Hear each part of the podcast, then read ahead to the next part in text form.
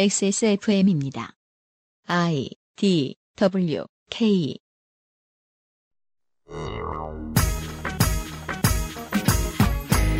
사람들이 많이 찾는 몇몇 해수욕장에서 여름이 다가오면 파도에 쓸려나간 모래를 채우느라 거대한 트럭들이 바쁘게 돌아다니는 모습을 볼 수 있습니다.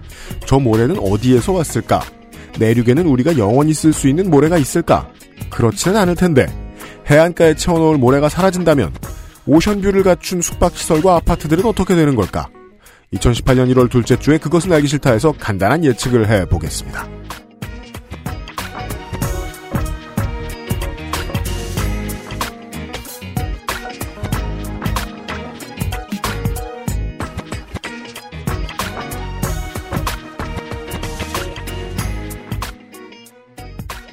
지구상의 청취자 여러분 한 주 동안 안녕하셨습니까? XSFM의 시사교양 프로그램 그것은 알기 싫다 255회 목요일 순서입니다. 2018년 1월 둘째 주에 인사드립니다. XSFM의 유승규 PD입니다.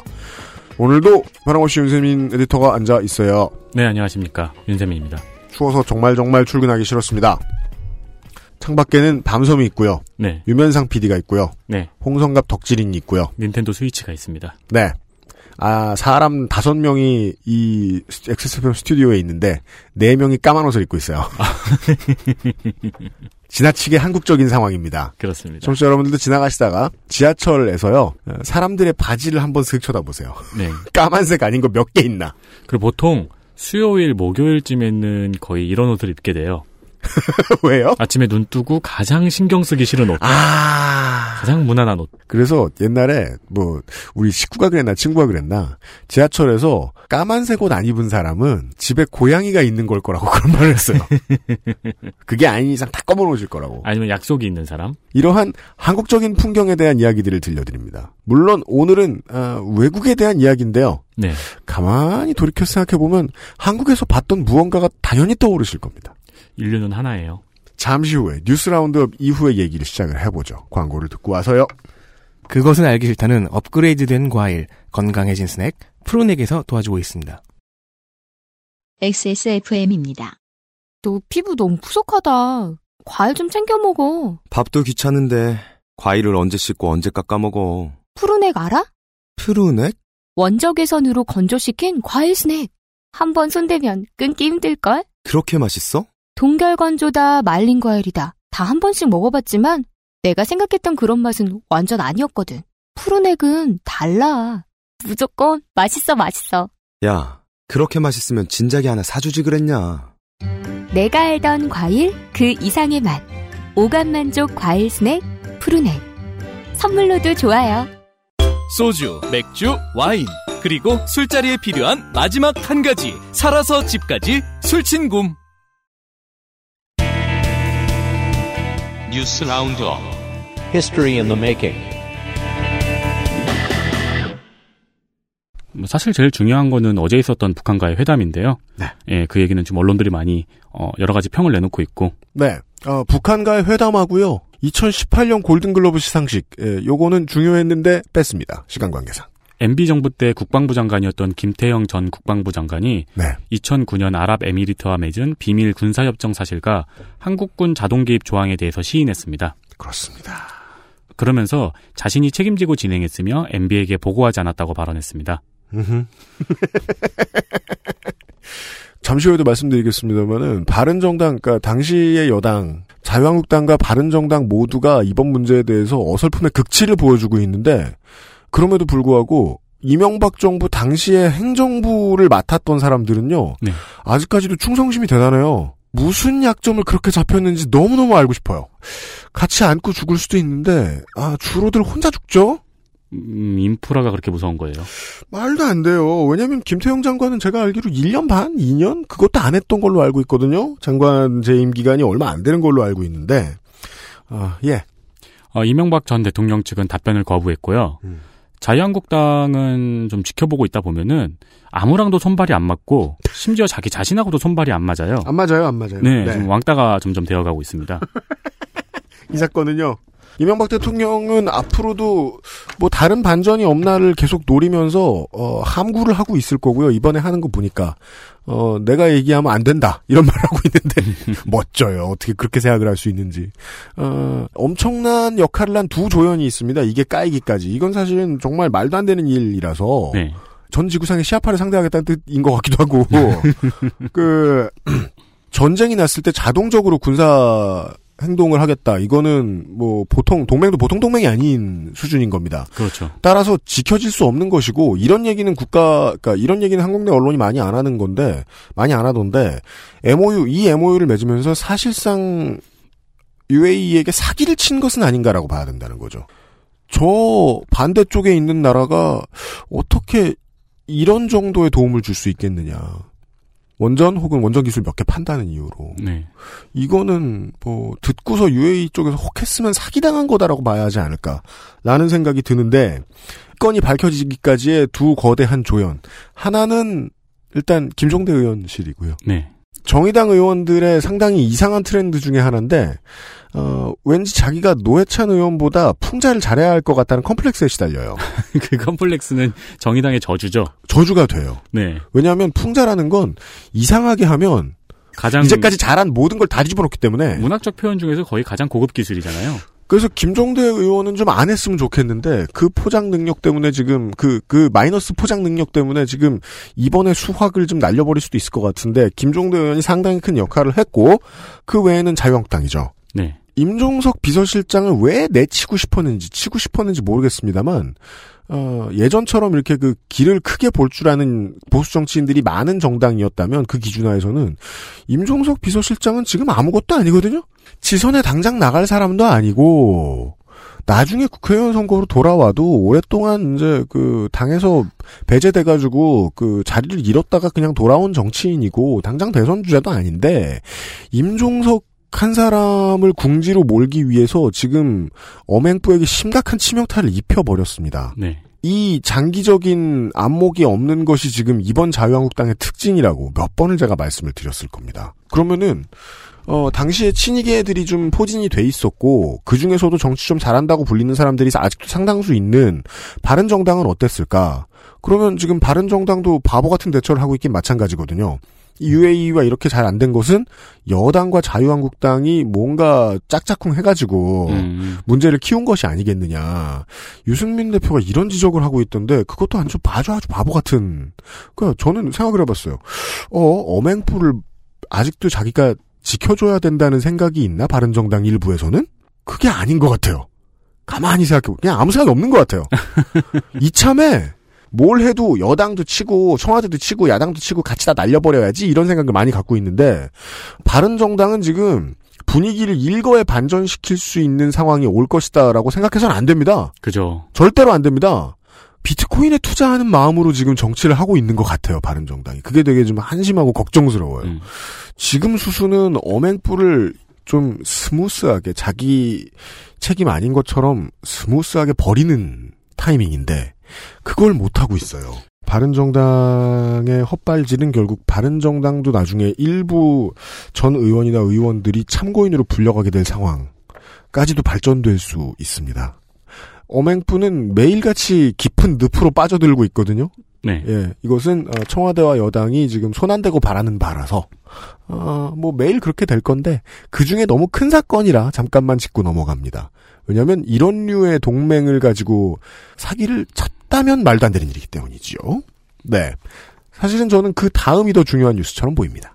더불어민주당 신창현 의원이 치료 목적의 대마 사용 합법화 법안을 발의했습니다. 이런 일이 있었습니다. 네, 신창현 의원은 아편과 몰핀, 코카인 등 중독성이 강한 마약류는 의료 목적으로 사용을 허용하면서 대마만 예외로 하고 있다면서 치료 목적으로 대마를 사용할 수 있도록 하는 내용의 법안을 제출했다고 밝혔습니다. 네, 법안의 내용은 대마의 유통 범위 확대와 의료업자로부터 투약받아 소지할 수 있는 마약류의 대마를 포함시키는 것인데요.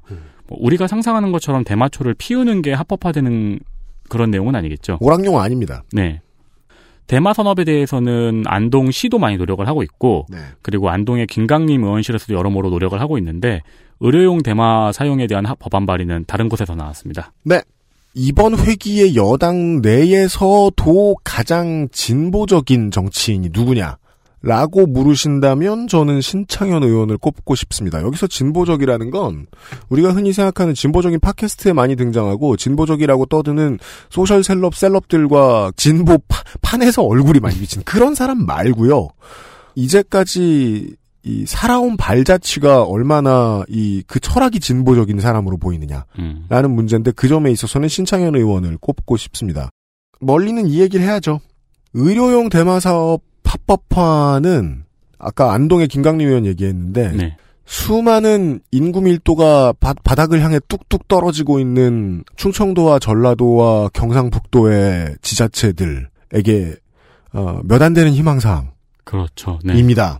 그래서 이 사업이 생겨나고 나면 어, 먼 미래에는 아마 오락용도 가겠죠. 오락용도 갈 거예요. 예를 들어 뭐 PTSD 환자에게만 허용이 된다든가. 지금 당장은 그 정도일 텐데 아마 지금 그쪽에 이제 자유한국당의 의원들이나 어, 국민의당 의원들을 중심으로 사인을 많이 해줄 겁니다. 네, 네. 예, 이것은 통과될 가능성이 상당히 높고요. 예, 아, 앞으로 꾸준히 지켜봐야 될 것 같습니다. 산업 하나가 생기는 문제니까요. 이센스 화이팅.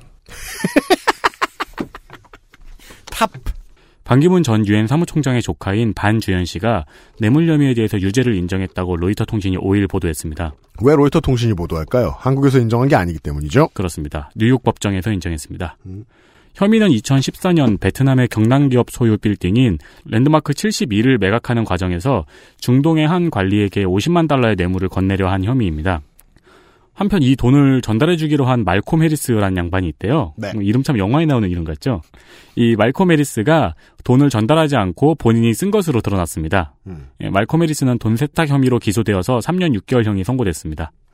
또 한국 사람들도 많이 가는 관광지다 보니까 이 랜드마크 72를 보신 분들이 많아요. 네. 실제로 원래 이름이 경남 하노이 랜드마크 음. 70인가 뭐 그랬어요. 네. 앞에 경남이 붙어 있었어요. 물론 여기는 이제 지금 100% 매각돼서 이제 경남교포금 별 관- 관계가 없습니다만은 네. 그 과정에서 돈이 어디로 흘러갔나에 대한 얘기도 있는 거죠. 분량 잡아먹기 뭐하니까 아주 짧게만 얘기하면 여당이 지금 조금 애매합니다. 성완종 리스트를 다시 한번 들쑤시는 일이요. 워낙 최근에 이야기가 끝났고 네. 장자연 리스트만 해도 분명해 보이는 증거들을 다시 한번 확인할 시간이 있었거든요. 네. 시간이 좀 부족했다는 생각도 들고요. 그리고 어, 여론상 너무 얼마 안 됐는데 이 검찰에서 이거 무혐의 처분 다 내고 했는데 어, 얼마 안 된 걸 다시 끄집어내면은 역풍이 좀 더 심하다고 느끼죠. 보통은 그리고 또 그런 일이 반복되면은 결국엔 재판은 뭐하러 하냐는 말도 나오겠죠. 네. 성완종은 아직까지는 좀 부담스럽다. 이거는 저는 멀미 내려다 보면 집권 후반기쯤엔 아마 다시 한번 이것을 꺼내지 않겠느냐. 무칠 사건은 아니에요. 묻힐 사건이 아닙니다. 네. 예. 저는 장자연 리스트, 리스트가 중요한 게 아니죠. 물론 제일 정치적으로 중요한 건 리스트입니다만은. 장자연 씨 자살 사건을 다시 한번 끄집어내는 이 정부의 결기를 보고 느꼈습니다. 예. 성완종 리스트 돌아온다. 음. 근데 그것은 다음 총선 전? 쯤으로 예측합니다. 셜록 같은 분 한 분 계셨으면 좋겠네요. 여당 다 필요 없을 텐데요. 그죠? 코난이나. 네. 안 돼요. 죽어요, 또. 아, 누가. 하나 더, 있, 하나만 더 합시다. 자유한국당 홍준표 대표가 대구 북구을 당협위원장 공모에 신청했습니다. 너무 웃긴 건데, 이거. 이를 예. 두고 셀프 대구 입성, 보신주의, 졸장부의 꼼수 등등 비판이 거세지자 이 비판도 주로 내부의 비판이었죠. 당연합니다. 어, 대구에서 출마하지 않겠다는 뜻을 밝혔습니다. 그렇습니다. 홍준표 대표는 대구는 이 나라를 건국하고 산업화와 민주화를 이룬 중심 세력이라며 대구가 최고야! 대구를 저들에게 뺏겨서도 넘겨져도 안 된다고 발언했습니다. 네.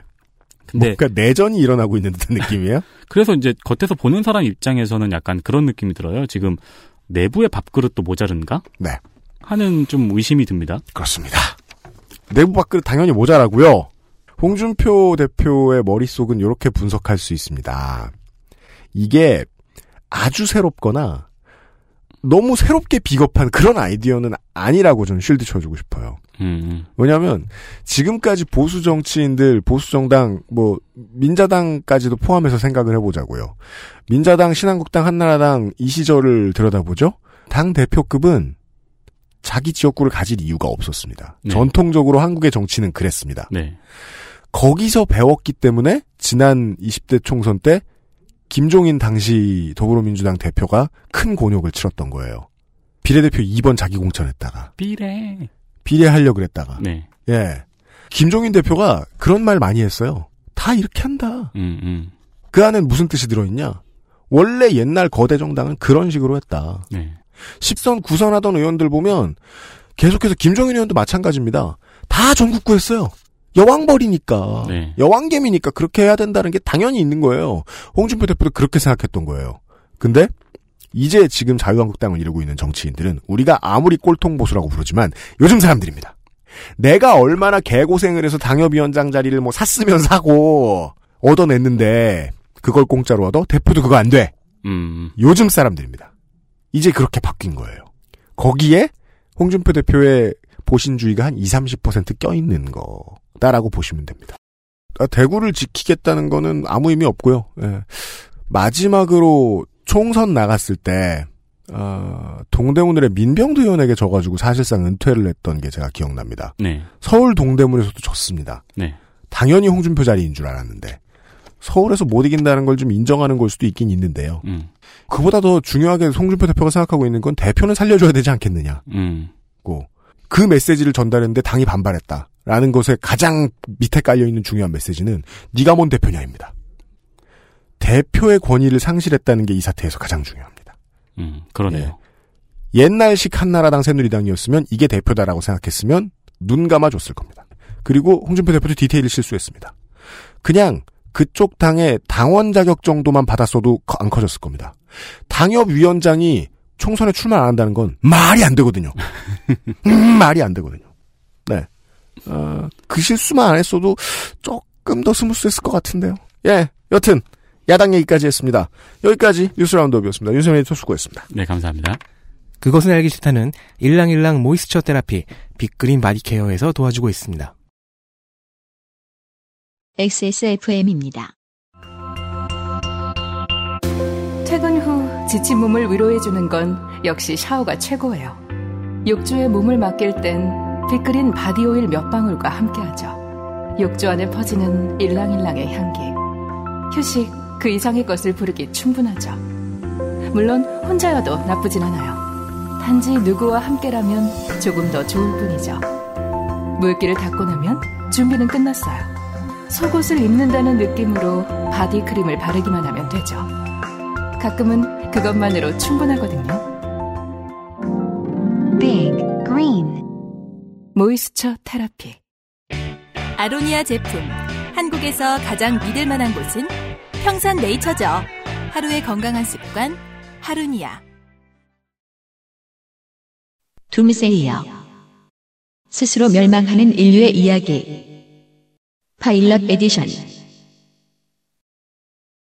윤세민 씨는 밖에 나가서 생각해 본 적 있나요? 어떤- 바닷가 어딘가에 갔을 때 네. 모래가 없어지면 어떡하지? 그러게 그 생각도 안 해봤고요. 그 오프닝을 들으면서 생각을 해봤는데 해운대에 매년 모래를 채운다는 뉴스는 봤거든요. 전 실제로 몇 번 봤어요. 근데 그 모래가 어디서 온 모래인지 그러고 보니까 우리도 모르잖아요. 그 덤프트럭 몇 대가 들락날락 하면서 실어다 놓고 그런 것도 제가 본 적이 있어요. 그럼 그 모래로 우리가 모래찜질을 해도 되는 걸까? 광안대교하고 그 해운대 있는 쪽에서 몇 번 본 적이 있어요. 그리고 이제 제일 그랬던 거는 이제 그 속초 아니면은 네. 이제 아까도 얘기 나왔지만 뭐 부산의 미포 이런 데에 이제 오래된 횟집 같은 거 있는 곳에 네. 가보면은 그쪽은 어, 옛날 드라마에 나오던 그런 바닷가 같아요. 바닷가 앞까지 콘크리트 다 돼 있고 길이 다 돼 있고 네. 횟집들이 있고 그냥 벽이 있고 벽 바로 앞에 바다가 있는 아 그렇죠. 그 벽 밑에를 자세히 보죠. 막 부식되고 있는 게 보여요. 네, 네. 예. 몇 년에 한 번씩 새로 뭐 덧대고 뭐 할 거라고 믿긴 믿어요. 하지만 안 그러면 어떻게 될까? 음, 음. 일단은 과연 그 횟집에서 일하시는 분들이 쓸려나갈 거 아닙니까? 그러니까 우리 발 밑에 예. 있는 콘크리트 밑에 뭐가 있을까? 네. 아, 이런 류의 궁금증에 대한 이야기. 네. 가끔 가다가 에, 해주시는 분이 계시죠. 네. 예. 아, 아주 오랜만에 재난을 구경하고 다니는 사무엘 성님이 돌아오셨습니다. 오랜만이에요. 우리 간만입니다. 반갑습니다. 네. 오래간만에 나오시다 보니까 그 열의가 대단하셔 대단하셔가지고 네 어, PD의 고유 권한을 막 침해하시려고 하시더라고요. 어떤 거요? 코너 제목을 이렇게 지어라. 네, 오늘 들어오실 때 음악은 어떻게 깔아라 이렇게 또 명령하실까봐 제가 긴장 타고 있었는데. 예. 그건 뭐 그건 제가 천천히 고민하겠어요. 오늘 들려주실 얘기는 어떤 얘기입니까? 모래 얘기입니다. 음. 모래. 좀 다른 얘기부터 시작을 해보죠. 네. 작년에 참 많은 일이 있었습니다. 가장 좋은 일은 본인을 최고존엄이라고 생각하셨던 분을 우리가 끌어내렸죠. 그렇죠. 작년하고 올해 제일 많이 들었던 말이기도 하죠. 최고 존엄을 끌어내렸어요.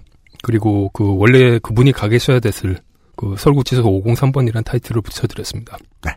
실제로 그 503번인가 530번인가가 그 서울구치소 앞으로 왔다 갔다 하는데요. 그 파란 서울버스가. 아, 그래요? 저는 그걸 얘기한 건 줄 알았어요. 음. 그 인덕원 역 앞으로 이렇게 지나가거든요. 그럼 거기서 이제 마을버스를 타고 이제 서울구치소로 갈 수 있는데 물론 그분은 그렇게 안 가시겠지만. 네. 예.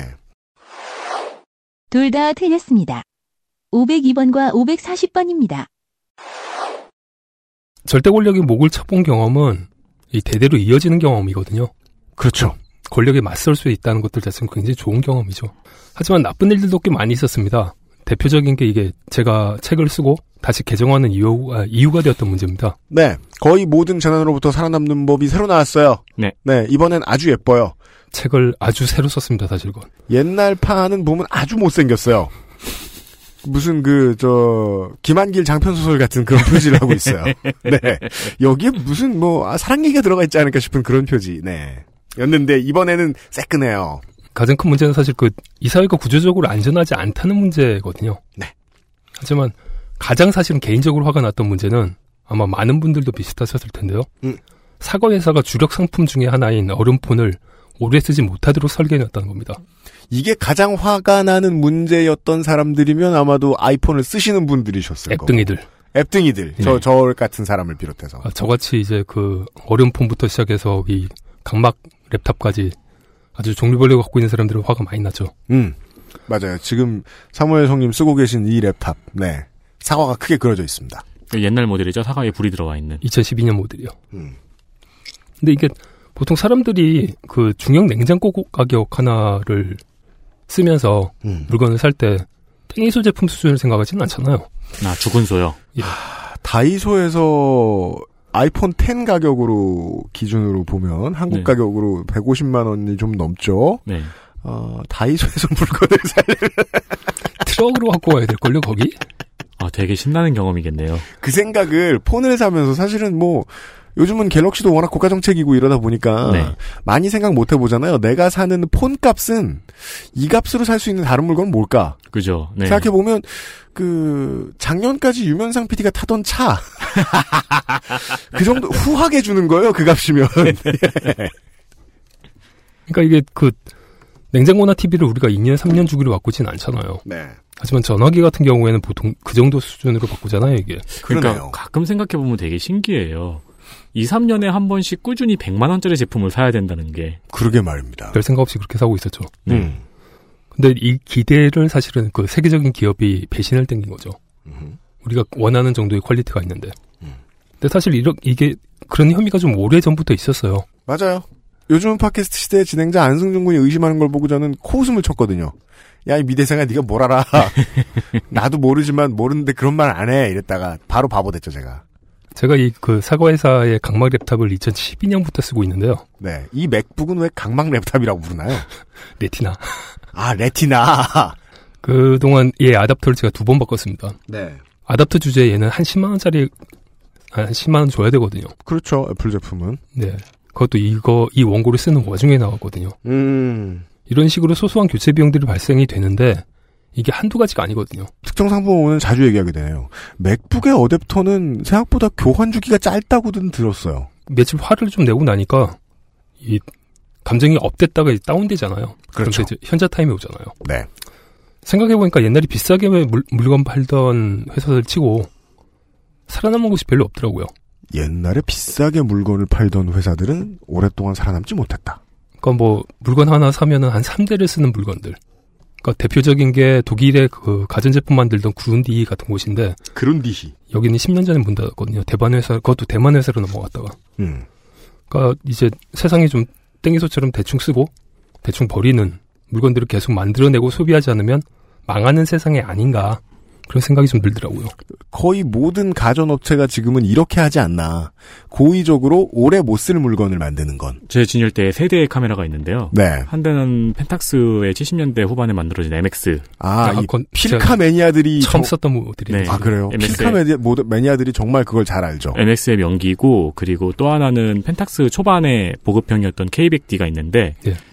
펜탁스 MX는 아직까지 충분히 쓸 수 있지만 음, 그 필카인 DSLR인 K100D는 지금은 못 쓰죠. 쓰려면 쓰겠지만 여러모로 많이 부족해서 못 쓰죠. 음. 예, 니콘의 경우도 니콘이 70년대에 만들었던 필름 카메라는 아직까지 고가에 거래 아니 고가는 아니구나. 아직까지 거래되고 있는데 네. 반대로 10년 지난 니콘의 필카 어, 디카는 지금 쓰이는 물건이 아니죠. 음. 그러니까 디지털 물건들이 좀 제품 주기가 상대적으로 짧은 부분들이 있는 거죠. 그 아무튼 음. 여러 가지 이유들에 의해서. 근데 문제는 이렇게 쓰고 버리는 물건들이 계속 만들어지고 있으면 우리가 공기처럼 넘치는 자원이라고 생각했던 것도 사라진다는 겁니다. 그렇겠죠, 당연히.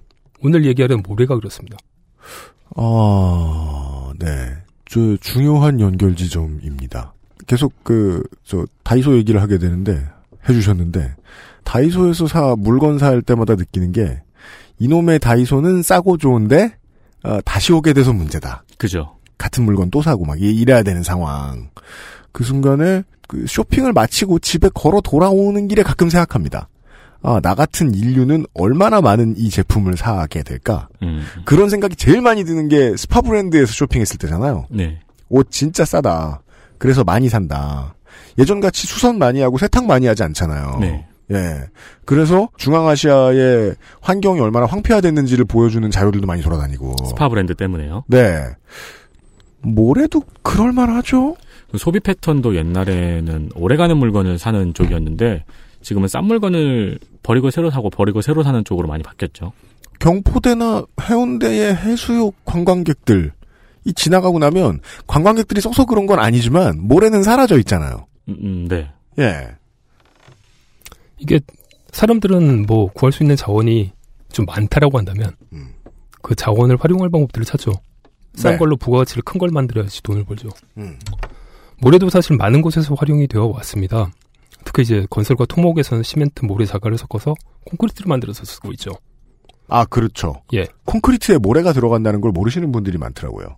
이 현장에서 사실은 가장 선호했던 게 강에서 포올린 모래였습니다. 그렇습니까? 예, 왜냐하면 바닷모래는 소금기를 완전히 아. 없애지 않으면 철근이 녹슬거든요. 아, 이거는 이해하기 쉽네요. 그 옛날에 강에 놀러 가면은 종종 듣던 말이죠. 저기 있는 포크레인이 와서 모래를 퍼갔으니까 음. 근처에 가지 말아라. 무너진다. 그냥 부- 그 물이 빠진다. 물이 돌고 있다. 음. 거기가 움푹 들어가서 그런데 강모래는 건설 현장에서 없앤 지 이미 10년입니다. 그래요? 왜죠? 예. 너무 많이 썼거든요. 없어서요. 아, 지금은 아예 없어요. 음. 그러니까 강 모래가 만들어지는 과정은 그 자갈 같은 것이 사실은 강을 타고 내려오면서 잘게 쪼개지는 거거든요. 네. 그렇게 계속 배웠죠. 구르면서. 네. 그런데 전 세계적으로 강이 그냥 흘러내리는 곳은 많지 않습니다. 홍수를 막기 위해서든 전기 발전을 위해서든 인간들은 계속 댐을 쌓아왔죠. 아, 댐 때문에 모래가 만들어지지 않는다. 예. 음. 그리고 어마어마하게 밑에서 이제 파서 쓰기 시작을 했습니다. 작년 말에 알자지라에서 방영했던 다큐멘터리 중에 모래전쟁, 샌드워라는 다큐멘터리가 있었습니다. 아, 그래요? 예. 흥미로운데요?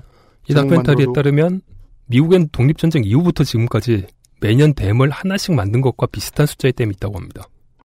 음. 가끔 이제 마음이 불안정할 때 구글어스로 후버댐 같은 거 보고 있으면 되게 안정돼요. 왜요? 너, 너무 거대하니까요. 그래서. 그러니까 뭔가 좀 안정감 같은 걸 느끼시는 거예요. 네. 거대한 그러니까 건물증 보고. 아, 그러면은, 1900, 2000, 200, 한 3, 40년 된데요 미국 독립전쟁이. 그러니까 200, 한 3, 40개 정도의 댐이 있다는 거죠, 미국에. 아, 중국도 사실 만만치가 않습니다. 중국은 더 심한 게 더 빨리 하겠죠? 더 많이 하고? 규모가 좀 커요. 산사댐 같은 거 한번 생각해 보세요. 거기 지금 세계 최대의 댐도 중국댐이죠. 음. 산사댐. 음. 전 세계적으로 모래가 생성되는 과정들을 이런 식으로 막아놓고 어마무식하게 썼으니까 모래는 이제 무역 상품으로까지 올라갑니다. 아, 해외에서 구해와야 된다. 예. 근데 좀 재밌는 게 하나 있어요. 모래 무역의 가장 큰 스님 중에 한 분이 이그 요즘 좀 핫한 음. 아랍에미레이트 연합입니다. 사가시는 분이요. 예, 거긴 사막인데. 지형상 구분이 사막이니까요. 사막에서 모래를 사는 거네요. 영화 보도도 많이 나오잖아요. 그 어마어마한 모래 폭풍이 부는 그 네. 미션 임파서블 고스트 프로토콜 같은 경우. 맞아요. 모래폭풍 추격진이 신이 있죠. 네. 예. 사막에 깔린 게 모래인데 그 모래는 왜 안 쓰고 수입을 하는 걸까? 사막 다큐멘터리에도 종종 나오는 장면이긴 합니다만 사막에선 바람 때문에 계속 모래가 흘러요. 음, 그냥 평지 땅 위에서도 음. 예, 계속 모래가, 흐른다. 흐르거든요. 그러면 이제 풍화작용이 굉장히 심하게 되는 거죠. 음. 그래서 너무 가볍고 또 너무 마모가 심해서 결합력이 없대요. 아, 공사 자재로는 쓸모없다. 그러니까 뭐 자갈이랑 시멘트를 섞으면은 흘러내린다는 거죠 모래가 따로. 너무 고온 분이라는 예. 거네요. 음. 그래서 이제 콘크리트로 쓸 수가 없고 건설용으로도 다른 형태들로도 쓸 수가 없고. 네. 그 쓸데없이 바람에 날리기만 하네요. 그러니까 이게 그 두바이가 전에 그 좀 삽질하다 말았던 게 2008년에 그 금융위기 오기 전에 네. 그 앞에다가 세계 지도를 만들려고 했잖아요 모래로. 아, 네네네. 예, 그거 하는데 그 모래들을 호주에서 수입을 했다고 하더라고요. 아, 그 두바이가 그, 저, 해안가에 모래장난 해놓은 게 몇 개 있잖아요. 그게 하다- 수입산이다. 만들다 만 거죠. 아, 그러니까 무엇보다 중요한 것은 이렇게 무역 상품으로 어, 사고 팔고 있는 모래도 사실은 바, 바다 모래입니다 다. 그래요? 예. 아까 설명해주신 바에 의하면 바다모래는 건설 자재로는 쓰기가 어려운데. 그러니까 이제 세척을 해가지고 쓰고 있는 거죠 다. 우리가 흔히 생각하는 모래의 가치에 비해서 상당히 귀하게 돌아다니네요. 물로 쓸수 있는- 씻어줘, 배 타고 수입돼. 모든 자원은 사실은 우리가 쓸 수 있는 것들은 제한돼 있어요. 자연상에 그렇게 많지는 않아요. 음. 근데 이 바닷물을 사실은 바다에서 채취하는 것들도 해안가에서 채취하는 건 다 썼어요. 다 썼어요. 거의 다 썼어요. 오, 그런 일이 세상에 일어나고 있었다니. 마다가스카르 해안가에 있는 것도 오, 뭐 그건 마다가스카르에 물어볼 일입니다만. 그러니까 한국 같은 경우는 요즘 이제 해안가에서 채취를 해가지고 쓰고 있는데 네. 다른 나라들 같은 경우에는 그 좀 깊은 바다까지 갑니다. 어, 깊은 바다라고 한다면 무슨 뭐 몇천 미터는 아니고 물론 그나 그것도 연근해일 거 아니에요. 그죠. 그렇죠. 뭐, 모래 구하러 마리아나 해구를 가면 너무 잔인하잖아요. 그러니까 거대한 진공청소기가 비슷한 것이 달려있는 배가 지나가면서 모를 채취를 하거든요. 아, 이렇게 지나가면서 계속 빨아들이는 거예요? 예. 그럼 불쌍한 광어는 아 그게 이제 문제가 되죠. 같이 빨리 올라가겠네요? 그 눈을 감고 진공청소기 돌리는 거랑 똑같거든요. 어, 그렇죠. 그러니까 밑에 바다에 살고 있는 생명체들 같은 경우에 삶의 터전이 완전히 파괴가 되는 거죠. 광어, 뭐, 랍스타, 말미잘. 그러니까 이게 어. 전 세계적으로 어민들하고 모래 채취업자들 사이에 분쟁들이 벌어지고 있고요. 아. 한국도 사실은 모래 채취업자들하고 어민들하고 분쟁들이 있습니다. 어. 그러니까 이게 그 그거는 저도 한번 그런 다큐멘터리를 봤던 것 같아요. 그 절대로 환경 친화적인 다큐멘터리는 아니고 무슨 뉴스 채널 같은 데서 해주는 이런 기술이 있고 이런 기술을 만든 뭐 업체가 있다 이런 걸 홍보해 주는 것 같은 프로그램이었는데 보면은 왜 그 우리가 동전이나 네. 떨어진 작은 나사 같은 거 찾을 때 집에서 쓰는 생활 TV 하나 있어요. 스타킹을 네. 저 입구에 쫌매 가지고 네. 그 다음에 청소기를 돌리면 아, 맞아요. 네. 어. 예, 다른 것들을 안 빨아들이잖아요. 네, 네. 이렇게 해서 모래를 빨아들이는 배는 그렇게까지 하면 힘이 빠져가지고 안 올라온대요. 그렇겠죠. 약간의 그물은 넣는데 너무 센 건 못 넣는, 너무 촘촘한 건 못 넣는 거예요. 음. 그래서 윤쌤이 말해준 대로 광어 정도는 올라올 수 있다. 음, 음. 예, 근데 이게 좀 그 근본적인 문제가 있어요. 우리 모래 장난할 때 그 옛날에 이렇게 모래 가지고 산들을 많이 언덕 같은 걸 만들었잖아요. 그죠. 네, 그 다음에 이제 밑을 파면은 그냥 무너져 내리거든요. 거기에 이제 나무젓가락을 꽂아서 그거 무너지는 쪽이 지는 게임을 했죠. 네. 그 젠가의 전신 같은. 그렇죠. 네, 근데 이게 전 세계적으로 바다, 바닷속 모래들을 갖다 끌어올리고 있다 보니까 해변가의 모래들이 이제 쓸려 내려간 거죠, 계속. 아, 지금 지구를 상대로 그 게임을 하고 있는 거군요. 예. 결론이 나온 것 같아요. 이게 어, 지금 그 이런 문제가 있다. 어느 정도냐면은 시- 그 싱가포르이 초고층 빌딩들이 계속 들어섰거든요. 네. 그 동안에 인도네시아에서는 섬이 25개가 없어졌답니다. 정말요? 예. 빨아들인 모래자리는 그대로 있는 게 아니고 주변의 모래를 다시 그 자리로 메우려고 계속 이제 흘러내리 위에서 위에 있는 모래들이 계속 내려오는 거죠. 그러니까. 그게 결국에는 국토 어느 나라의 국토에까지 영향을 미치는 거군요. 예. 이게 뭐 심지어는 어느 정도냐면은 고고 신혼여행지로 인기 있는 데가 몰디브잖아요. 네. 특히 이제 아름다운 해변 때문에. 네, 근데 해변이 많이 후퇴를 해서 섬 자체의 존립이 위험을 받는 섬들도 있다고 해요. 그게 해수면이 올라가서가 아니고 예, 모래가 내려가 버려서. 음. 근데 생각컨대 물론 뭐 몰디브는 어떻게 했는지 잘 모르겠습니다만은 몰디브 해안에 있는 모래를 파다가 몰디브에 호텔을 짓거나 도로를 만드는 데 쓰거나 혹은 너무 많았다면 가까이 있는 다른 나라에 팔았다거나 그랬을 수도 있겠네요. 본인들이 사실은 썼죠. 아까도 지금 뭐 싱가포르에서 그 빌딩들을 만드는 상황에 대해서 이야기를 해주셨는데 아주 가까운 곳이라고 하더라도 싱가포르는 인도네시아 멀거든요. 인도네시아 모래를 사온 거네요. 그렇죠. 그 말레이시아 모래보다 쌌다고 예상할 수 있겠네요. 인도네시아 근처에서 사실은 모래서 그 채취 선박이 계속 왔다 갔다 한 거죠. 음. 인도네시아나 말레이시아의 정치인들이 섬 하나 둘 가지고 뭐 왜 그래 섬은 되게 많은 우리나라에 그렇게 생각할 리가 없습니다. 섬으로 이루어진 나라니까요. 네, 네, 그죠. 어허. 그 섬이 없어지는 것에 해당하는 돈을 받았다고 생각하겠죠? 근데 그러면 섬이 없어질 만큼 그 집안이 무너지면 섬 위에 생겨난 생태계는 모래가 아니잖아요. 그죠. 나무고. 아니 그리고 우리가 지금 이 얘기를 계속 하고 있는 것도 되게 신기하지 않나요? 뭐요? 바닷속에 모래를 너무 파서 음. 해안가에 있는 모래가 없어져서 섬이 없어질 정도라고 지금 이런 현상이 전 지구적으로 일어난다고 말을 하고 있잖아요. 네. 이 정도면 테라포밍이잖아요. 고전 SF 영화에 나오는 상황이죠, 사실. 고전 게임 오래 보면 포트리스다. 네. 그죠. 그 밑을 깎는 전략을 사용한다. 벨리맵. 예. 근데 그 밑 다 깎아 자빠지잖아요. 그거는 이제 자연의 법칙을 좀 무시하고 네. 어느 정도 깎아 사라졌다 치죠. 그럼 그 위에 있는 것들은 어, 산호초와 물고기와 모래가 아니라 산, 뭐 소나 뭐 무슨 뭐 화렵수, 네. 참새, 살쾡이 뭐 이런 거잖아요. 살쾡이요? 아까 뭐 사라지게 되는 것들은 아, 예. 예. 바닷속으로 빠져 들어가는 것들은 거기다 또 이제 모래의 특성 자체를 사람들이 무시해서 발생하는 다른 문제가 있습니다. 뭐죠? 모래밭은 충격을 흡수하죠. 아까도 얘기하셨지만 바다의 파도는 사실은 상당한 에너지를 해변으로 전달합니다. 아, 파도는 에너지를 해변으로 전달한다. 그리고 낮과 밤이 바뀔 때 바람의 방향도 바뀌거든요, 일반적으로. 음. 그래서 해변가의 모래는 사실 이게 숨 쉬는 것처럼 높아졌다가 낮아지는 걸 계속 반복해요. 아무것도 안 하고 해변가에서 가만히 이제 나와 있는 휴가를 즐겨보면 알 수 있죠.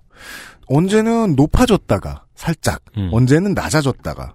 근데 사람들이 많이 드나드는 해변가에서는 조금 높아졌다가 많이 낮아지거든요. 그래서 나중에 또 때 되면은 구청에서 나와가지고 다시 퍼다, 쏟아붓고. 근데 이게 해변가를 따라서 고층 빌딩들을 많이 만들어 놓으면 이 파도의 에너지가 바로 반사되면서 그 결과로 모래는 더 쓸려 내려가거든요.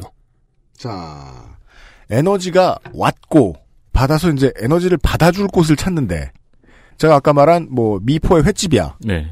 벽이 벽만 떨렁 있다니까 진짜로. 그러면 그 한강 같은 거잖아요. 에너지를 받아. 다시 가져가야 돼. 벽 일부를 깨가고 나머지는 그 밑에 있는 모래를 가져간다거나. 당구로 치면 이제 쿠션을 받아줘야 되는데 네. 이게 그냥 그 대리석을 때- 대리석을 향해서 때린 것처럼 계속 도는 거죠 에너지가. 음. 그러니까 어쨌든 간에 그 병 밑에는 또 모래가 있을 테니까요. 그러니까 말이에요. 특별히 아주 깊거나 한 지구과학 지식이 없어도 대충은 이해할 수 있는 얘기들을 들었습니다. 네. 에너지가 왔다. 와, 많이 오면서 모래를 갖다 줄 수도 있고 많이 다시 가져갈 수도 있다. 근데 가져갈 모래가 없다. 하지만 에너지의 입장은 단순하다. 뒤져보면 나와. 어, 조사하면 나온다고. 그래서 어떻게든 가져간다. 인류는 그걸 다 막진 못한다. 음. 그래서 섬들이 몇 개 사라졌다 정도에. 근데 한국은 그런 일로 아직 사라질 섬은 없어요. 한국과의 이야기는 어떻게 연결이 될 수 있을까요? 물론 저는 지금 이 순간에도 당장 해운대 아이파크의 의리의리한 모습이 떠오르고 있긴 합니다만은 네. 어, 거기까지 가기까지 다른 얘기들이 좀 있을지도 모르겠습니다. 광고를 좀 듣고요. 그것은 알기 싫다는 살아서 집까지 상쾌한 아침 술친구에서 도와주고 있습니다. XSFM입니다. 태초에 하나님이 술친구을 술친구을 창조하셨습니다. 어쩐지 하느님이 술만 내리실 리가 없습니다. 자 오늘 달릴 건데 군뱅이 챙겼지? 맞다 군뱅이 아야 내가 한 포 준다 이거 귀한 거니까 꼭 갚아 술친구 먹으면 술자리에서 완전 날아다니잖아 음주 생활의 퀄리티가 달라진다니까 술친구만 있으면 걱정 없어 술친굼 공식 쇼핑몰 회원만을 위한 추가 증정 이벤트를 확인하세요. 네이버에 술친굼을 검색하세요. 제주의 신선함에 달콤함을 더하다. 과일 그 이상의 맛. 오감 만족 과일 스낵 푸르넥 감귤 초코. 모래값이 꽤 올라갔다라는 이야기를 들었고요. 그러다 보니까 모래는 수출도 되고 수입도 되고 네. 어, 강에 있는 모래만으로는 다 쓸 수 없다. 왜냐하면 댐이 많이 생겼으니까. 그죠. 그래서 바다에 있는 모래를 씻어다가 쓰기도 했다. 그런데 바닷가 바로 앞에 있는 모래, 모래는 이제 다 썼기 때문에 조금 나가서 우럭 잡히는 곳에서 파온다. 네. 그리하여 일단 지금 몇몇 사람들의 터전이 지금 지나갑니다. 어, 어민들이 괴로워졌고요. 그렇겠죠. 네. 몇몇 섬에 조용히 사는 사람들이 있었다 칩시다. 아, 그 사람들 갈 곳 없어 이사 갔겠죠. 네. 예. 그 정도까지만 왔습니다. 이번 주에 목요일은 사무엘 성님과 함께하고 있어요. 처음 말씀드렸지만 모래가 만들어진 길을 댐으로 막았고요. 이게 일단 첫 번째 원인이네요. 새로운 모래가 생겨나지 않도록. 새로운 모래가 생겨날 길을 막아버렸고요. 네. 60년대에 그 참고 사진 옛날 사진들 보면서 말이에요. 그 여의도 둔치에서 사람들이 해수, 해수욕은 아니죠. 강수욕. 네. 뭔가 모래바닥에 누워서 이렇게 놀고 있는 모습을 보면 사진을 찍었는데 이게 흑백이잖아요. 네. 그래서 저는 생각해요. 저거는 진흙일 텐데? 저기 더럽게 왜 누워있어? 그리고 강아지 풀 다 어디 갔어? 네. 아니었던 거예요. 옛날엔 강에도 모래가 있었어요. 그게 그 저 밤섬에 있는 모래 다 퍼다가 여의도 만들었잖아요. 네, 네. 그리고 밤섬은 다시 어, 위용을 뽐내고 있어요. 돌아와서. 자, 일단 모래가 만들어진 건 막혔고 그 상태에서 빠르게 엄청나게 빠른 속도로 모래들을 써왔습니다. 그리고 인구 엄청나게 많은 인도하고 중국이 경제 발전이 되면서 어마어마한 건축물들을 만들고 있죠. 아, 이거는 단순히 해안가에 있는 집 이 정도에서 끝나는 문제가 아니고 모든 건축이 바다를 잡아먹는군요. 그렇죠. 이거 뭐 특히 인도 같은 경우에 구- 규모가 좀 크셔서 네.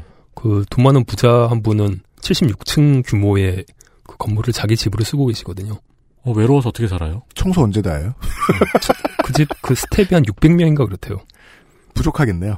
그러니까 그 집을 안 지었으면 스텝 600명을 슬핍 쓸 일도 없잖아요. 아, 그 돈이 많대잖아, 그렇게. 그, 우리 아까, 유- 유- 저, 뉴스 라운드업 시간에, 그, 하노이의 저 경남교 건물 얘기도 했잖아요. 네. 그것도 멀리서 보면 통유리인데, 음. 그걸 받치고 있는 골재가 다 유리일 리는 없잖아요. 그, 그렇죠. 어마어마한 모래가 들어가겠죠. 네. 그리고 그런 건물들은 특히나 중국과 인도에 요즘 집중적으로 많이 세워지고 있을 것이다. 근데 모래를 수입하자면 그걸 뭐 칠레 근처 연안에서 수입해 오는 것보다는 아시아 어딘가에 사오는 게 좀 더 편하겠죠. 인도네시아에 더 많은 섬들이 없어지겠죠. 쉽습니다. 일단 통역공사 규모들도 여기는 좀 달라요. 도- 고속도로 만들면은 1000km 다니니까. 1000km. 단위가 1000km예요. 그러니까 1, 2, 3 이렇게 나가는 그- 네. 것들. 이 한국에서 제일 긴 고속도로는 400km 좀 넘죠. 그렇죠. 네. 그러니까 이렇게 이 속도로 달리기 시작 우리가 소, 그 소모를 하기 시작을 하면은 모래가 없어지는 세상도 사실은 생각해 볼 수가 있게 되는 거죠. 네. 음. 그럼 이런 일들이 모를까요, 사실? 사람들이? 아니, 그, 모래를 써야 되는, 모래로 장사하고 있는 회사는 진작에 알았겠죠. 진작에 알고 있었습니다. 뭐- 왜냐면 값이 올라가고 있으니까. 네. 건축을 전공하는 학부생들도 그런 얘기는 수업 때 듣지 않을까 싶어요. 네. 모래가 없어지고 있다. 그러니까 뭐 대형 건설사나 토건 쪽에서 일하시는 분들은 다 아는 사실이더라고요. 뭐, 실제로 주식 투자를 하시는 분들도 알겠죠. 음. 그러니까 강몰이 언제 없어졌냐라고 했더니 대략 한 2008년 정도부터는 사기가 굉장히 어려웠다고 하더라고요. 아, 강의 모래가 없어진 지가 10년쯤 됐다. 예. 자, 그럼에도 불구하고 왜 우리는 그냥 모래를 쓰고 있는 걸까요? 이유가 두 가지입니다. 하나는 모래가 싸서요. 옛날에는. 지금도 예, 모래는 싼 거예요. 아, 그래요? 그러니까 요즘 모래 판매 가격이 1입방미터에 만 원에서 만 2천 원 사이입니다. 음. 15톤 네, 트럭이면 약 15만 원어치를 실을 수 있고요. 24톤 트럭이면 24만 원어치 정도를 실을 수가 있습니다. 오. 우리의 경제력으로도 뭔가를 24톤 트럭 가득 살 수 있네요. 대신 옵션이 또 있죠. 하루 운송비가 걸리죠. 아. 네. 트럭 하루 운송 그러니까 트럭 같은 경우에는 하루 운송비로 따지거든요. 네. 그러니까 60만 원 정도래요. 그러니까 이게 거의 대부분의 공사는 사실은 한국에서는 동남권에서 이루어지고 있어요. 그러니까 울산, 부산, 경남 이쪽. 음. 그러니까 근처에서 모래를 사다가 하루에 한 10번 정도 실어 나르면은 운송 비용은 6만 원 정도가 되는 거죠. 음, 10번 실어 날랐으니까. 예. 음. 근데 뭐 모래를 만약에 비싼 그러니까 먼 곳에서 갖고 오게 될 그래서 경우에는 우리가 한, 저. 우린 비싸지죠. 300만원 정도를 하루에 쓸 수 있으면, 어, 240톤의 모래를 살 수 있어요, 우리가. 이제 건설사만 지으면 돼요. 우리가 만들면 뭐- 돼요. 뭔가를 240톤 정도 살 수 있을까요? 기분을 내기 위해 한번 해볼 수 있겠다. 네. 아직도 모래는 싸다, 그렇게. 재미있는 게 대한민국에 어마어마한 양의 강모래가 쌓여 있는 데가 있습니다. 최근에 생겼습니다. 몇 년 사이에. 예, 어맹부 시절에 만들어졌죠. 네. 경기도 여주의 4대강 적치장입니다. 네. 무려 사진으로 많이 보셨을 겁니다. 무려 15만 톤 트럭 150만 대 물량으로 1년 관리비만 60억이 나간답니다. 음. 이 모래 다 쓰는 걸, 이 모래를 다 가져다 쓰면은 한 2년에서 3년 정도 공사를 할 수가 있대요. 근데 이 모래 쓰는 사람들은 없습니다. 아까도 말씀드렸듯이 모래 가격을 결정짓는 건 운송비거든요. 음. 여주에서 그 한반도의 동남권으로 이동을 하면 하루에 한 번밖에 이동을 못 하는 거죠. 네. 그러니까는 15만 원짜리를 60만 원 줘서 운반하는 꼴이 되는 거죠. 그래서 단가를 못 맞추는 거예요. 네. 여기서 이제 참고돼야 되는 사안은 지금 수도권에는 그렇게까지나 모래를 많이 쓸 만한 큰 건물을 짓지는 않는다, 잘. 일단 레무콘 공장들이 없어지고 있잖아요. 아. 레미콘은 그 2시간밖에는 사실은 운동을 그러니까 운송 거리가 2시간밖에는 안 되거든요. 음. 만들어진 지 2시간 안에 어찌 됐건 간에 불여야 돼요. 아, 그래요? 그 어떤 신선식품보다도 유통기한이 짧으네요. 그래서 계속 돌고 있는 거구나. 굽지 어, 말라고. 네. 건축시공기술사 자격시험 교재에 따르면 콘크리트를 비빈 뒤 타설이 완료되는 데까지의 권장 시간은 외교 온도가 25도 이상일 때는 90분, 미만일 때는 120분입니다. 근데 그 2시간 내에 운송되는 거리에 있는 그 신규 대규모 발전 그러니까 그 건설 단지들이 없는 거죠, 요즘은. 어. 아, 사실은 있긴 하지만 그 방법들은 요즘 다른 형태들로 쓰고 있는 거고요. 와, 건설이나 건축 자재 같은 경우는 사실 거리와 시간과의 싸움이군요. 그렇죠. 음. 그리고 두 번째 조금 더 복잡한 문제가 걸립니다. 음, 어떤 자원이 모자라면 재활용하는 것도 사실은 방법이잖아요. 네. 실제로 건축 현장에서는 재활용을 하고 있습니다. 순환골재라는 이름을 붙여서. 순환골재. 예. 그리고 법 규정도 있어요. 40%라도 의무적으로 써야 됩니다. 아. 음. 음. 재활용을 40% 써야 된다. 그런데 이제 모든 폐기물들은 분리수거가 되느냐 안 되느냐에 따라서 그 재활용 제품, 재활용 자체의 경제성들이 결정이 됩니다. 이게 대형 건축물이 아니라 소규모 건축물, 그러니까 뭐 빌라 정도 되는 사이즈의 건축물 철거 현장에서는 돈 문제 때문에 사실은 불거, 아, 분리수거가 잘 안 돼요. 이거는 이렇게 생각해 보시면 편할 것 같아요. 우리가 집에서 어, 한국에 사는 한국인들은 분리수거에 매우 능한 시민들이죠. 전 세계적으로 보더라도 네. 그 아주 큰 비닐, 아주 큰 플라스틱, 뭐 페트병, 유리병 이런 것들은 쉽게 이제 재활용을 하는데 뭐 주변의 어른들한테 들었던 경험이라든가 아니면은 재활용 거기 나갔을 때 그쪽에서 일하시는 분들한테 잔소리 들었던 경험 이런 것들 때문에 아주 조그만 라면 봉지에 스프 봉투 이런 거 그냥 쓰레기통에 버려요. 그죠. 아주 작은 플라스틱 조각, 병 뚜껑. 그런 것들 그냥 버려지는 경우도 많고 실제로 갔을 때에도 네. 그런 것 같은 거군요. 빌라 부수구서 남은 남은 자재들은 순환골재 축에 못 낀다. 경제성이 떨어져서. 장판 같은 게 들어가고 유리가 들어가고 음. 이러면은 그 골재들이랑 분리를 해줘야 될 텐데 손이 너무 많이 간다 돈에 비해서. 뭐 운송비까지 해야 되니까 그러면 남지 않는다. 그러니까 이 수거해서 어떻게 처리할 방법들이 없어요. 그래서 그냥 대충 묻어요. 음. 방법이 없는 건 아니에요. 그러니까 좀 다른 얘기긴 한데 폐기물 고형 연료라고 있습니다. 폐기물 고형 연료. 음, 줄여서 RDF라고 쓰는 건데. 네.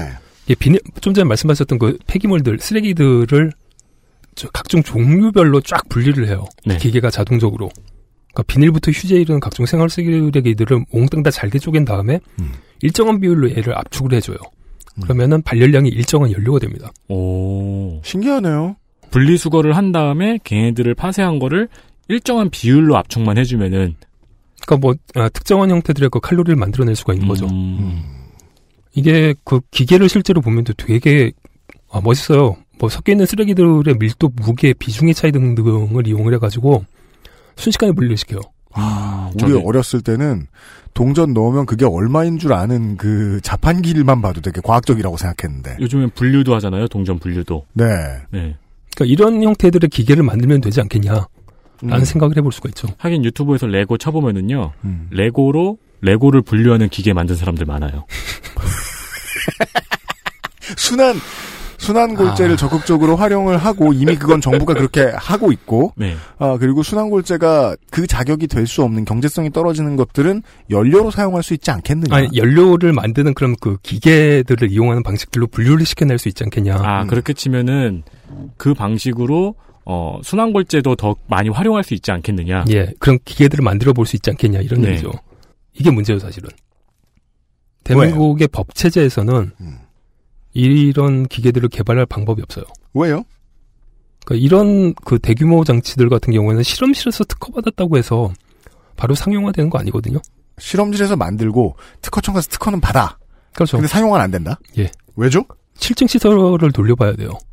그러니까 대규모로 돌려봐야죠 또. 예, 이게 실제로 그 소규모 물량들을 받아가지고 제대로 하고 있는 게 맞는지 음. 되는지 테스트를 해봐야 되거든요. 요즘은 이런 스타트업에 투자 안 하죠. 폐기물을 다루는 시설은 주민 공청회를 통해야지 실증 시설도 만들 수가 있습니다. 대부분의 폐기물 처리 실증 시설들은 이 단계를 넘어서지 못합니다. 왜냐하면 익숙한 광경들 벌어지거든요. 동네 주민들께서 이제 우리 집 앞에 무슨 쓰레기 처리장이냐 뭐 이런 음. 얘기들 나오기 시작을 하고 아. 지자체장 죽여라 뭐 공장 책임져라 뭐 이런 얘기들이 나오죠. 일단 민선 지자체장은 이걸 좋아할 수 없다.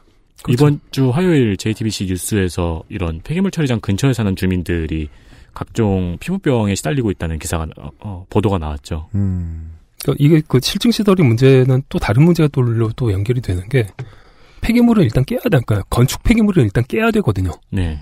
그러면 어마어마한 소음이 날 수밖에 없습니다. 소음이 나온다. 단단한 걸 부수니까. 근데 이게 좀 큰 게그 축산농가들 같은 경우에 소음이 많으면 닭이 계란을 안 낳고 그렇죠. 음. 난리 나죠.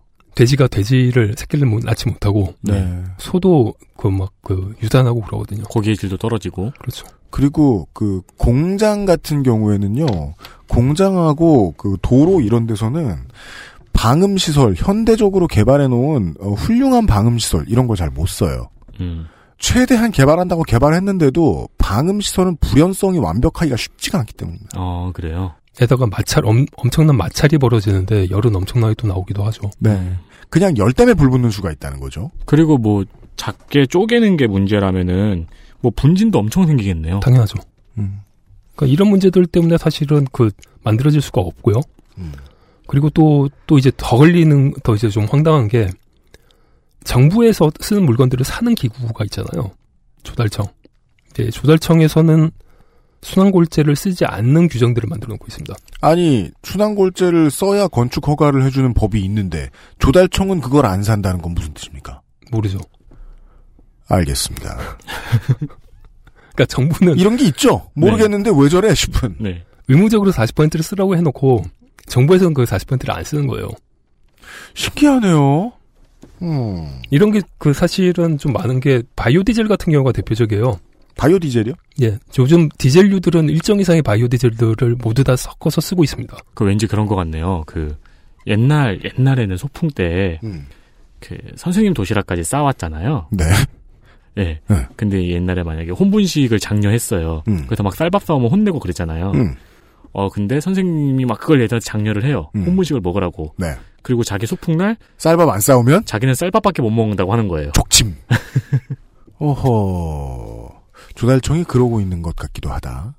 여튼 순환골재 쓰긴 쉽지 않다. 재활용과 관련된 부분들에서의 그이법 규정들이나 정부 정책들은 사실은 좀 모호한 부분들이 많아요. 음. 그러니까 바이오디젤 같은 경우에도 재생에너지라고 한다면 네. 네. 말 그대로 재생을 해가지고 써야 될 거 아니에요. 음. 그러니까 국내에서 생산되는 것들을 갖다 재활용한다는 용도들로 생각을 해야 될 텐데 이게 너무 말도 안 되는 숫자가 어, 수, 거가 되거든요. 그러니까 생산을 할 수 있는 양이 안 되는 거예요. 아, 수거되는 디젤이 없다. 그래서 수입을 해가지고는 대두를 짜서 주로 이제 하거든요. 대두를 짜요? 그러니까 콩 짜가지고는 기름 만들어서 디젤에다 집어넣는 거예요. 그러니까 이게 좀 말이 안 되죠. 그럼 나중에 또 옥수수도 짜겠네요. 아, 만만한 콩이 거기에 또 껴드는군요. 네. 말이 안 되는 상황들, 그러니까 어떻게 해결할 수 없는 상황들로 우리는 달려가고 있는데 네. 별로 관심들이 없죠. 음. 이런 것까지 관심 가지기는 힘들죠 일반 시민들이. 그렇죠. 거절 현장에 있는 사람들이 아니다며. 네. 아무튼 지금 한국의 상황 지금까지만 보고 있으면 모래가 거의 없다 이제. 아니 근데 그게 말이 되는 문장인가요? 모래가 없다. 예. 쓸 수 있는 모래가 굉장히 많이 줄어들고 있다. 네. 왜냐하면 쓸 수 있는지 없는지는 아까 설명해 주셨던 대로 경제성이 결정하니까. 네, 네. 예, 아니 이제 현장에서는. 그리고 뭐 우리가 흔히 아는 황사는 쓸 수 없다. 그렇죠. 예. 사막의 모래들은 쓸 수 없다. 흘러내린다. 황사는. 네. 그러니까 사실 그 국제면에 있는 얘기들 같은 경우도 대체로 이래요. 남의 얘기죠. 그죠? 두바이가 모래 수입해서 쓴다는 거 보고 우리는 그냥 웃지. 뭐, 시- 어, 우리는 어떻게 해라고 생각 안 하죠. 네. 근데 사실은 관계들을 따져보면 그게 다 연결돼 있거든요. 왜냐면 세계의 자원은 결국 하나니까요. 네. 음. 사실은 이게 다른 문제들만, 아니, 그러니까 그 모래만 이런 것들이 아니에요. 다 문- 어, 비슷한 문제들이 걸려요. 음. 어쨌거나 다 연결들이 다 돼 있어요. 하, 하기사 이대로라면 자갈도 모자르겠네요. 뭐, 토, 토요일에 또 드- 들을 얘기입니다만은, 아, 어찌저찌 해가지고 막 콩을 더 이상 키울 수 없게 됐다. 전 세계가. 네. 그럼 치킨이 사라지죠. 아, 옥수수가 있어요. 아, 그런가? 네. 지금 현 정부 같은 경우에는 큰 바다에서 모래 채취하는 설비를 도입하는 걸 고민 중에 있어요. 한국에서 나갈 수 있는 큰 바다는 한국의 영해잖아요. 그렇죠. 동해 쪽에 가가지고는 이제 모래 채취하는 방법들을 고민을 하고 있는데 네. 문제가 좀 하나 심각한 게 걸리죠. 뭔데요? 런던 협약이라고 있습니다. 네. 그 해상 아니, 육상 폐기물을 해상에 투기하지 않겠다라는 거를 그 약속한 국가들의 음. 협약인데 네. 우리는 가입은 좀 일찍 해놓고 음. 그 유예를 했었어요 실행을. 음. 그래서 2015년 12월 31일까지 하수 온이 축산 분뇨 음. 이런 걸 해상 투기를 했었어요. 아. 근데 얘네들의 해상 투기를 했던 이유가 뭐냐면 분해가 안 되기 때문이거든요. 네. 근데 얘네들을 뿌려놨던 그 지역에다가 이 모래 채취 선박을 띄어서 쭉 빨아 올리게 된다는 거죠. 우리가 이게 옛날에 되게 중요하네요. 버린 쓰레기들이요. 예. 살충제 성분 저 사료에서 발견됐다고. 아, 그 유기농으로 돌리고 계시는 농장에서. 네, 그 사유는 밝혀졌는데 어, 사람들은 이미 한번 그 농촌을 다 욕하고 난 뒤에 나중에 밝혀졌단 말이에요. 몇십 년 전에 묻어둔 DDT가 음, 있다. 네. 거기서 나온 거다. 그러면은 그게 딱 걱정되는 게 이 문제는 보통 사람들이 어, 언론 소비자들이 너무 관심이 없다 보니까 책임 소재 한번 가까이 잡은 다음에 그거 족치고 끝난다는 거예요. 그렇죠. 예전에 이제까지 무슨 문제가 있었는지 하나도 알아볼 생각 안 하고. 근데 지금 정부는 모래가 모자라니까 아 조금 다른 나라처럼, 먼 바다에 예, 다른 나라들이 한 나가서 것처럼. 모래를 퍼올 텐데 그 전까지 한국은 우리 먹고 살기 힘들다는 이유로 멀리다 버렸다. 그러면 이제 퍼올린 쓰레기를 보면서 분해가 되지 않는 쓰레기를 퍼올린 쓰레기를 보면서 아, 이 라면 맛있었는데 이렇게 추억도 회상하고 광어 대신에 그런 것들이 올라올 것이다. 네. 그러니까 이게 그 바다 모래는 씻으면 되잖아요. 네. 근데 분해가 되지 않은 쓰레기는 어떻게 씻어낼 거죠? 다시 버려야죠. 아. 그러네요. 그러니까 그런 생각 떠오르네요. 왜 얼마 전에 인터, 인터스텔라의 카피에 대해서도 얘기했었잖아요. 뭐요? 아, 그죠. 우리는 뭐 길을 찾을 것이다. 음. 뭐, 예, 뭐, 뭐 뭐였죠? 뭐 예, 예전처럼이었나? 아, 늘 그래왔듯이. 아, 늘 그래왔듯이. 근데 길 좀 그만 찾으라는 생각이 드네요. 그렇죠. 가만히 좀 있어라. 예. 인류에게 하는 말이죠. 다 너네 왔던 데다. 네. 너네 안 왔던 데 없다, 이 자식들아. 예. 어, 이런 이야기를 들은 것 같습니다. 아, 재난이란 이래야죠. 예. 그럼 한국은 지금 모래를 간당간당하게 쓰고 있는 건가요? 한국은 지금 해변에 아, 다른 국가들에 비해서는 좀 나아서 네. 해변에서 채취하는 그 모래들이 좀 음. 있었어요. 아직 좀 남은 까지좀 있었어요. 그걸 이제 쓰고 있는데 주변 연안에서 이제 양식하시는 분들과의 분쟁들이 좀 있었던 거죠. 음. 그죠. 그 해수욕장에 쓰려고 다른 동네 모래를 가져왔는데 네. 그랬더니 다른 동네란 무슨 뭡니까? 다 저 어업하시는 분들 계시는 데잖아요. 그렇겠죠. 서해안에 관광지가 오지 않는 바닷가겠죠. 예, 그런 데서 난리가 났다.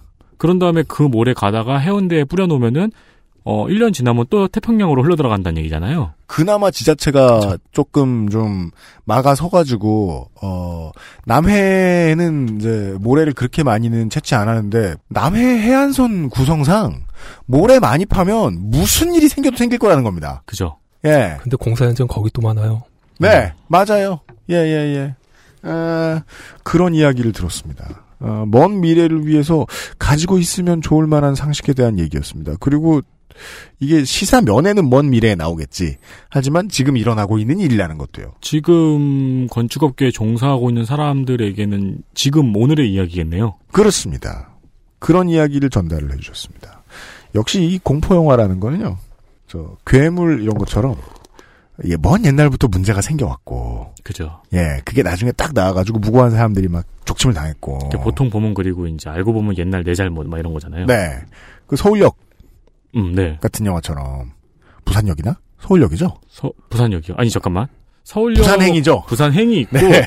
서울역은 애니메이션이죠. 예, 원작이죠 원작 네. 근데 그, 그, 시- 그게 프리퀄인가? 프리퀄이요. 네. 뭐냐, 그리고 나중에 해결책을 찾아봤더니, 다 해본 것 같다, 사람들이. 음. 답이 없다는 걸 아- 알면서 이제 영화 마무리. 네. 아, 디스토피아 같은 이야기였습니다. 좋아요. 사무엘성님 수고 많으셨습니다. 수고하셨습니다. 그것은 알기 싫다는 더 편해진 마지막 선택. 평산네이처 하로니아 C3G에서 도와주고 있습니다. XSFM입니다. 아로니아를 먹기 쉽고 간편하게 하루의 건강한 습관 하루니아 평산네이처 놓치지 마세요. 몸이 원하는 첫 번째 선택. Big Green. 엑세스몰에서 만나는 빅그린 모이스처 테라피. 영화 어떤 모래에 대한 영화가 많아요? 모래 전쟁이라고 해갖고 영화, 아, 그- 영화 개봉된 영화도 한 두 편인가 있, 있더라고요 보니까. 땅에 사막 모래 말고 정말로 건축 때문에 모래가 많이 필요한 나라들의 언론인들은 이런 거 관심을 좀 가졌을 법하네요. 인도 쪽에서 사실은 그 특집으로 다뤘던 적이 있어요. 근데 이런 자원이 엄청 많을 것 같아요 지구에. 네, 뭐 이렇게 금방 없어진. 그러니까 석유 같이 막 걱정하고 막 그랬는데 알고 보니까 석유는 계속 나오고 있긴 하지만 음. 화수분처럼. 리튬 같은 경우도 대표적인 예죠. 네, 리튬이라든가 뭐 음. 우리 이제 뭐 반도체나 이제 휴대폰에 들어가는 그런 자원들이라든가. 네. 헬륨도 지구에 한정된 양만 있다면서요. 지금 비트코인 한정된 거 걱정할 때가 아닙니다, 우리가. 네. 예. 아, 진짜 한정돼서 우리를 괴롭힐 건 따로 있습니다. 목요일에 그것은 알기 싫다였고요.